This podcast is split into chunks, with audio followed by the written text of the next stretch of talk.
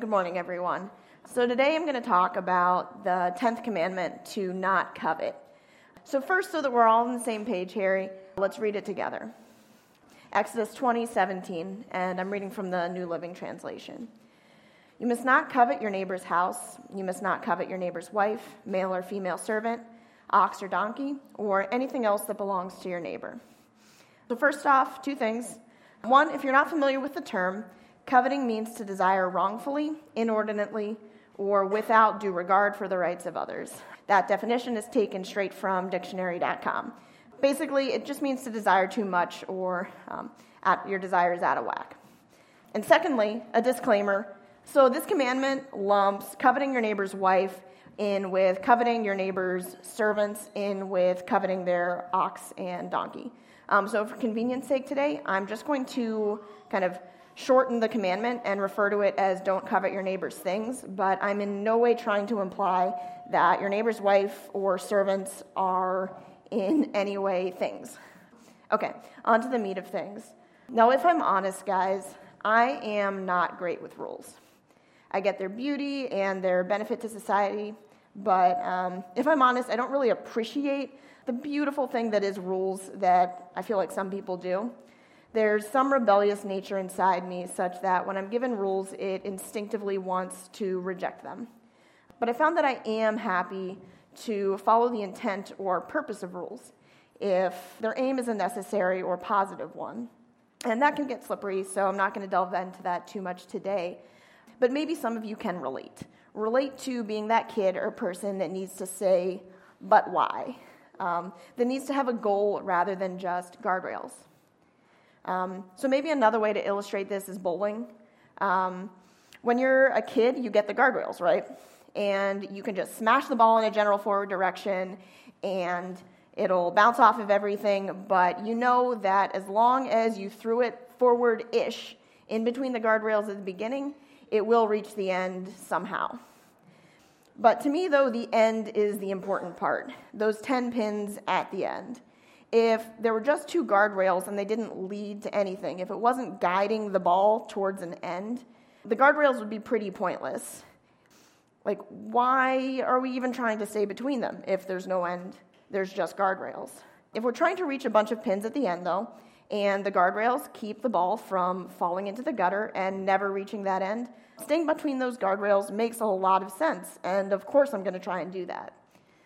So, I'd like us today to take a stab at approaching the commandment to not covet our neighbor's things with a goal driven mindset. Otherwise, this commandment can seem rather daunting, rather impossible to actually keep. In the same big list of 10 instructions, God already commanded that we shall not murder and shall not steal. And okay, those are tangible actions. Um, I can grasp pretty easily not doing those. But coveting, that's a failing of the heart. And I was once even taught growing up that the purpose of this last commandment was to not covet our neighbor's things, to show us that we were all sinners. Because who could keep from coveting? Now, I think that's a pretty sad way to look at one of the Ten Commandments that God thought were important enough to write down in his own hand on a tablet and give to the Jewish people. But I do commiserate with looking at that commandment and wanting to sink my head into my hands. How are we supposed to not want things? It's just an internal thing that happens. And so long as I don't steal things, so long as I don't murder someone so that I can have their things, who's this hurting anyway? Maybe I just ignore this one or say, this is just here so that I know I'm a sinner. And okay, God, I got the message. I get that I'm not perfect. I'll just focus on those other nine commandments now. Um, but before you get too despondent or depressed, though, unsurprisingly, I think there's another way that we can look at this. The list of the top 10 commandments were created to help shape a society that emulates the heart of God, that reflects a community built around our God of love, of justice, and what I'll focus on today built around a heart of peace. So I think the 10th commandment is this don't covet your neighbor's things so that you can be a part of a peaceful community. That's the goal. That is the 10 pins at the end of the bowling alley. Creating and living as a part of a community of peace. do not covet your neighbor's things is a commandment that's meant to guide us towards living in a community with our neighbors who often will have things that we don't have or have things that we want. This commandment is meant to let us celebrate and enjoy our neighbors and our relationships with them, rather than letting appreciation of others' belongings sour and turn to coveting what they have for ourselves. Um, so these Ten Commandments were written to a newly formed Jewish nation, um, to poor, homeless group of people newly learning how to live in community with one another um, outside of their previous life of slavery. So, to a people who were meant to show the world who God was and what God looked like through their society. So, I'd like to take a look at another book with a similar audience in the New Testament. The book of James was written to the newly formed Christian community, made up of Jews who had been forced from homes by persecution and were only just learning what it meant to be a part of this new Christian society. So the passage for today is James 13, 17 through James 4, 3. I'm going to read from the New Living Translation. Um, but the wisdom from above is first of all pure. It is also peace loving, gentle at all times, and willing to yield to others. It is full of mercy and the fruit of good deeds. It shows no favoritism and is always sincere. And those who are peacemakers will plant seeds of peace and reap a harvest of righteousness. What is causing the quarrels and fights among you? Don't they come from evil desires at war within you? You want what you don't have, so you scheme and you kill to get it. You are jealous of what others have, but you can't get it, so you fight and wage war to take it away from them. You don't have what you want because you don't ask God for it. And even when you do ask, you don't get it because your motives are all wrong. You want only what will give you pleasure. So, today there are four main points that I'd like to pull out from this and examine from this passage. First, James here identifies that God's intent for this new Christian community, and ultimately for our Christian community today, is to be one of peace. Second, he sees that they've diverged from this goal of peaceful community due to internal factors. And third, he explains that jealous and coveting within the community turned into fighting and to war. And lastly, he calls out that when motives and desires are not centered around God, desires are corrupted and they turn to coveting, which leads to the fighting and destruction of community. Okay, so the first point God's intent for community is for it to be one of peace. I mentioned earlier that I personally need goals. I need to understand the intent of a rule in order to really get behind it and point my heart in that direction. Um, so, the intent here is for our Christian community to be a community of peace. James 3 17 through 18. Um, but the wisdom from above is, per- first of all, pure. It is also peace loving, gentle at all times, and willing to yield to others. It is full of mercy and the fruit of good deeds. It shows no favoritism and is always sincere and those who are peacemakers will plant seeds of peace and reap a harvest of righteousness. A community with people living under this wisdom sounds awesome, doesn't it? As Liz Lemon from 30 Rock would say, I want to go to there. I want to enjoy peace and sincerity and gentleness and all of that other great stuff with my neighbors. Um, okay, and I'll confess uh, what I've been told is a bit of an odd dream of mine. I love the idea of communes. Um, and ever since I left home, I've had this dream of like ultimately creating and living in an urban commune. Um, but this is just an abstract dream, and if you actually ask me to get into detail about it, I quickly fall into ridiculous and unrealistic descriptions um, of what it would actually practically entail. But um, the core of it is is honest. It's my heart craves to be surrounded by a healthy, loving, and peaceful community. Um, and yeah, okay, it's a far fetched idea. And even that wee little bit of me that kind of was still holding on to doing something like that eventually uh, has been dashed by falling in love with my fiance, who has very real personal space needs for her introverted soul. Um, but regardless of reality, I still wind up talking about this fantasy with friends. Um, and while I goof about the details of how an urban commune would work, um, I've been blessed to experience fantastic community in the University City West Philly house I live in now. Um, it's a four story beast of a house with around 10 people living there. Um, we all just live in rooms and share the house as common space. Um, and when we all first moved in together, we really did form a community. um, taking turns making dinner for Taco Tuesday, watching and yelling at the show Jane the Virgin, and then following that up with overindulging in way too many brownies. Um, or just passing each other in the stairs and then ending up in conversation, sitting down on the stairs talking for the next hour or more.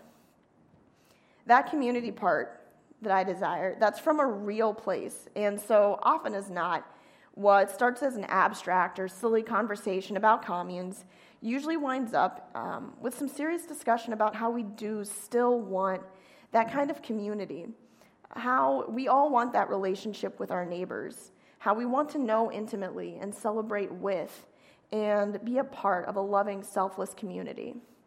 This is the community that God was trying to steer the Jewish people to be. And this is the community that I actively want to be a part of. That's a goal I can wholeheartedly strive to reach, and I'm happy to have guardrails in my life if they help me reach that end. So, the second point of the passage here is that James' audience was missing this mark of that peaceful community due to internal rather than external conflict. So, unfortunately, as I'm guessing many of you have seen and experienced, a peaceful community isn't the kind of community that develops without thought or without effort. What we see around us is largely fighting, disunity, and even war. And James 4 reads, What is causing the quarrels and fights among you? Don't they come from evil desires at war within you? James is looking at these new Christians, at this immature and young community of believers in Christ, and asking why, if they are all intent on living lives as followers of the same Christ, there are fighting and quarrels in this community. Why has this community fallen short of God's ideal for a peaceful society? And the answer wasn't any number of external factors. This things caused by situation or by circumstance. It wasn't that they were quarreling because they were oppressed, poor, or driven from their homes, which they absolutely were. It wasn't that they were struggling for survival with both Jews and Gentiles against them, which they absolutely were. The reason the young church was fighting was that they weren't at peace as individuals. That what James referred to here as their evil desires, desires in their hearts that had become corrupt, were at war within them. This spilled over externally, leading to fights and wars that James referred to. And the passage reads evil desires, at least in my translation, um, but it's also been translated as their selfish pleasures or lusts. And for me, at least, those terms are more easy to picture than um, evil desires. I picture some kind of cartoonish depiction of a personified jealousy monster or something in my heart twirling a mustache and laughing creepily. Um, and that just completely distracts me. And now I'm thinking of this weird cartoon, and I'm not really able to connect to the passage anymore, and I have no idea what James is talking about. Um, but lust, I can picture that. Wanting something so much it becomes physical, and your brain seems to have short circuited, desire run into overdrive, and reduced to just wanting. Self, uh, selfish pleasure. I can get that. Um, I mean, I can wrap my head around how many times I've wanted something, and even though I knew that it would make my friends or those around me unhappy, I went for it anyway. Okay, I can connect to those ideas. Um, and to paint a picture, and I'm actually going to use someone else as the bad guy here, sorry. Um, but when I was a kid, I lived in a neighborhood that had a bunch of other kids my age. Um, we all just ran around from house to house again, playing together, kind of as a pack, a little kid sized community, if you will. Um, and I was a kid in the 90s, and so at one point, this game called Pogs was all the rage. I don't know if you have experienced that. Um, they were basically fancy milk caps with one side like a glossy image or design, and little cardboard circles about this big. You and your friends would each have your own collection. You'd pull some of the pieces together, stack them up, and then smash a um, heavier piece called a slammer onto them, just trying to flip them over. And basically, at the end of the game, whoever had flipped over the most pieces onto the face won the game and won all the pieces. Um, so you didn't actually really need to know the rules of the game to understand the story, but I just wanted you to have a picture in your head. Um, also, yay 90s trivia. Um, so, anyhow, we were playing this game at my friend, we'll call him Kyle's house, uh, and one day, and I had with me a bunch of shiny, awesome silver ones that I'd won at some point. And when I got home after hanging out with my friends, I realized they weren't with me anymore. So I went back over to Kyle's.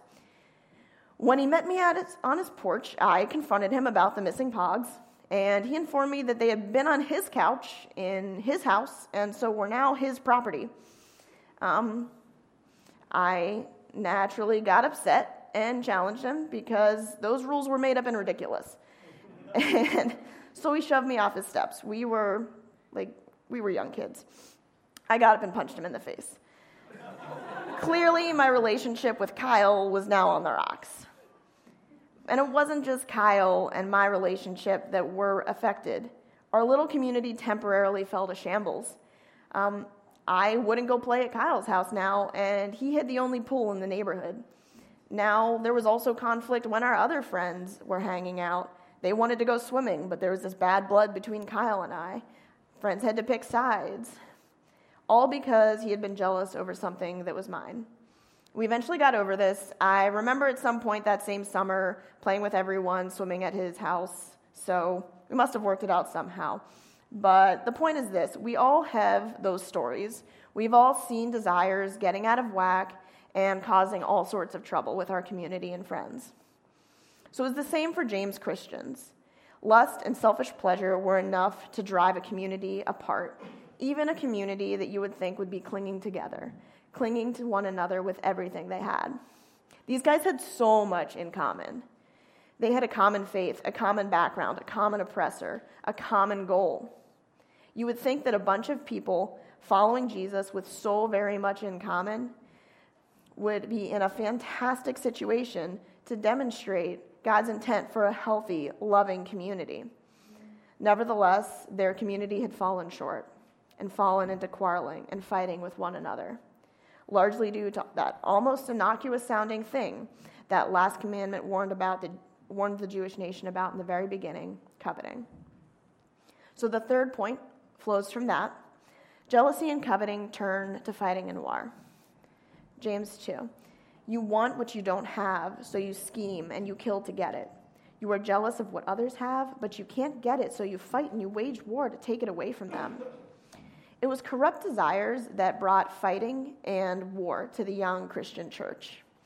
Now, I personally know that I have a tendency to oversimplify things just because complexity is hard and nuance is tiring.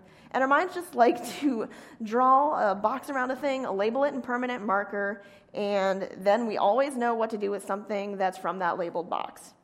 But when I'm mentally or emotionally lazy like that, I don't know about you, but I always miss something. Uh, the box I draw always misses the mark in more than one way. I think that very much applies to interpreting James here, and by extension, the 10th commandment to not covet our neighbor's things. So I don't want anyone to walk away from this today um, thinking that just wanting something or desiring something is bad in and of itself. Wanting more money or a better paying job so that you can better support your family and loved ones. Desiring a relationship that resembles the one you see your neighbor has with their partner and even just ambition in general, I don't think we're being advised to avoid wanting things altogether. It's when our desire sours and gets out of hand into jealousy, into coveting, into selfishness, into lust that we get in trouble. So I mentioned earlier that at one time when hearing the Ten Commandments, I remember wondering to myself what the big deal was that coveting had made it to the top 10 list.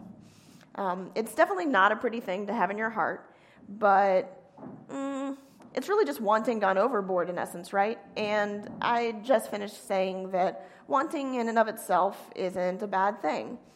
And we already have in those Ten Commandments don't murder. We have don't steal. So, okay, if I want something more than I should, I'll already remember not to kill someone, so I'll get it. I'll already remember don't steal that thing. So, really, we should be all set. And God should have just used that slot for something bigger. Something like, I don't know, don't have fancy sweaters over your shoulders and back if you don't ever intend to wear it like an actual sweater. Or maybe don't wear socks if you're wearing sandals. Or don't leave a voicemail that just says call me when everyone actually has texting now and you didn't need to leave that voice message. How bad is coveting really? James writes, You want what you don't have, so you scheme and kill to get it. You are jealous, so you fight and wage war to take it away from them. Snap. That escalates quickly, doesn't it? You see what your neighbor has and you want it. So you plan, you scheme, you spend your time and energy thinking how to get it. You kill, you murder to get it. You're jealous, so you fight, and you don't just fight. James just takes it all the way to you wage war. That literally is the exact opposite of what our goal was. You remember just a wee bit back, we saw the shiny and beautiful goal a community of peace. That's what we want, at least. That sure is get, all get out what I want. Jealousy, selfish desires, those destroy our chance to reach that goal. They turn our potentially peaceful community into a flaming trash heap of murder, of stealing, of war, of fighting. Yeah, just don't murder people or steal does not cover all that. I want to be able to experience life and joy and peace with my neighbor. I want to celebrate God's blessings with them, rejoice with um, the great things that happen in their life, be able to commiserate and support them when they experience loss. How can I do that? How can I find joy and peace in that relationship if I'm consumed with scheming to take what's theirs? That beautiful part of living in a community is lost to me. I want to work with my neighbors to build things together, to be a part of a true and supportive community. But how can we support one another in the midst of fighting and war? Jealousy, lust, these things aren't internal shortcomings that just sit dormant in our hearts, corrupting only ourselves. They prevent us from being part of this type of community that God made us for. And I think they prevent us as a church from being the safe and peaceful type of society that I think we honestly desire to be. The final point I'll cover today is that when our motives and desires are not centered around God, it turns to wanting, which is fine, into coveting. So, James 2, the end. Yet you don't have what you want because you don't ask God for it. And even when you do ask, you don't get it because your motives are all wrong. You want only what will give you pleasure. So, again, I've noticed I have a tendency to think of jealousy as a self contained emotion, meaning um, that if I'm jealous, I imagine that that jealousy just popped up, fully formed, already there as jealousy, rather than starting as a progression of seeing something, appreciating it, wanting it, then not having it and not being able to have it, and then finally being jealous of it. So I think the difference between thinking of it as automatically being jealous and becoming jealous through a process makes a huge difference. If I believe that I just am covetous when presented with things that I want, then the warning that coveting will lead to fighting and ruin my hope of peace is not only a bit unhelpful, it can make me feel a little bit hopeless, make me feel like it's a lost cause or like I should just go back and draw that box I talked about around wanting and just not want anything at all to avoid it. But if I see it as a process, if I see it as it starts as seeing something, wanting it, da, da, da, if I see it as a process, that gives me a chance to stop it before we get to the end, before I reach jealous and covetousness. So James explains that the people who are coveting who are desiring things they don't have to the point that they're ruining lives to get them. They're starting with bad motives from the beginning, and they aren't going to God with the desires once they're aware of them. So, friends, that gives us two distinct ways, two opportunities for us to avoid having our wants sour and corrupted into jealousy and coveting. First, we can examine our motives and center our hearts and our motives around the teachings and experience of Jesus. If we keep that motive, that goal of a God centered, peace loving community at the center of our hearts, then we'll be moving in the right direction. And second, we can remember to bring our wants and desires before God. They can be brought before our friends and those who we trust um, to make sure that our motives haven't strayed and aren't selfish. Those friends can gently correct us if the motive um, we have is unhealthy, and they can help us actually reach what we want if it's something that is actually healthy and in the, in the motive of a peaceful community.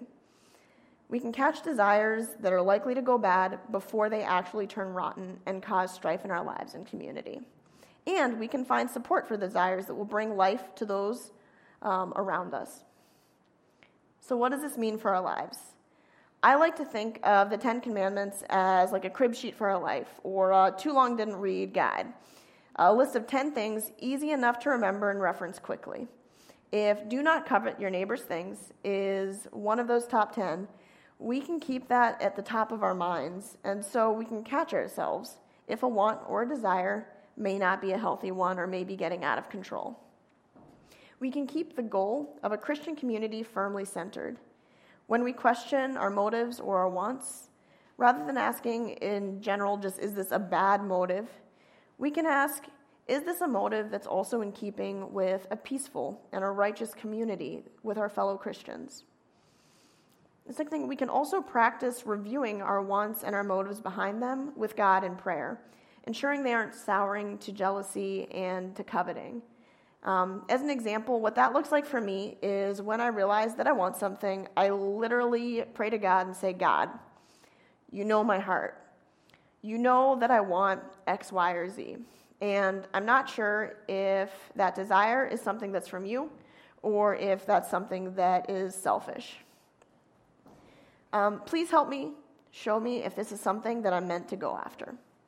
And then I just sit there in silence for a while. Sometimes after praying, I feel a sense of peace, and I feel like, okay, I'm solid with that. Sometimes selfish motives are brought to my attention, or I start seeing how this thing or how my um, actions that I want to take to get it are actually unhealthy for me. But sometimes I don't hear anything at all.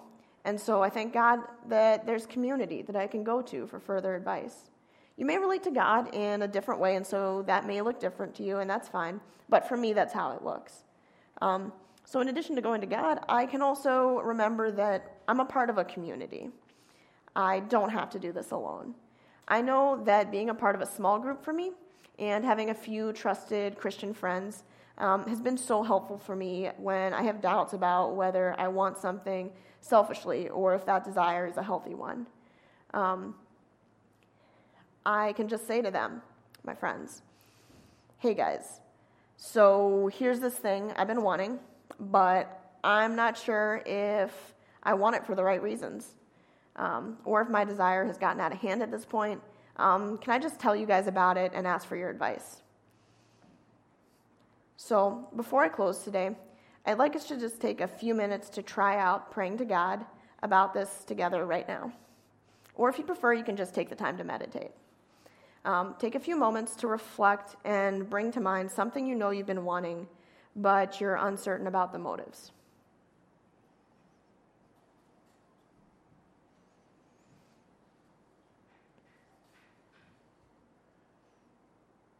All right.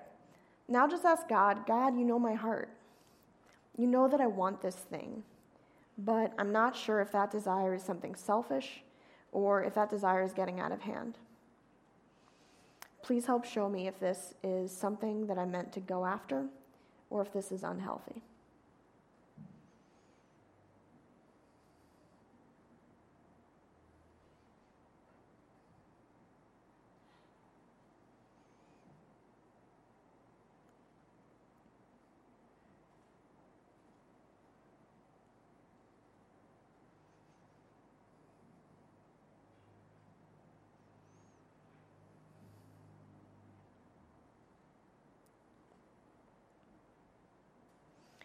Father God, I thank you for your guidance. I thank you for your words and commands that help us live lives that are closer to your ideals of peace and love. I pray that you guide our hearts today and bring to light any desires that are getting out of hand and that may cause us or our community grief. Tug our hearts towards your purpose of a loving and peaceful community. In your name I pray, Lord. Amen. Thanks, guys.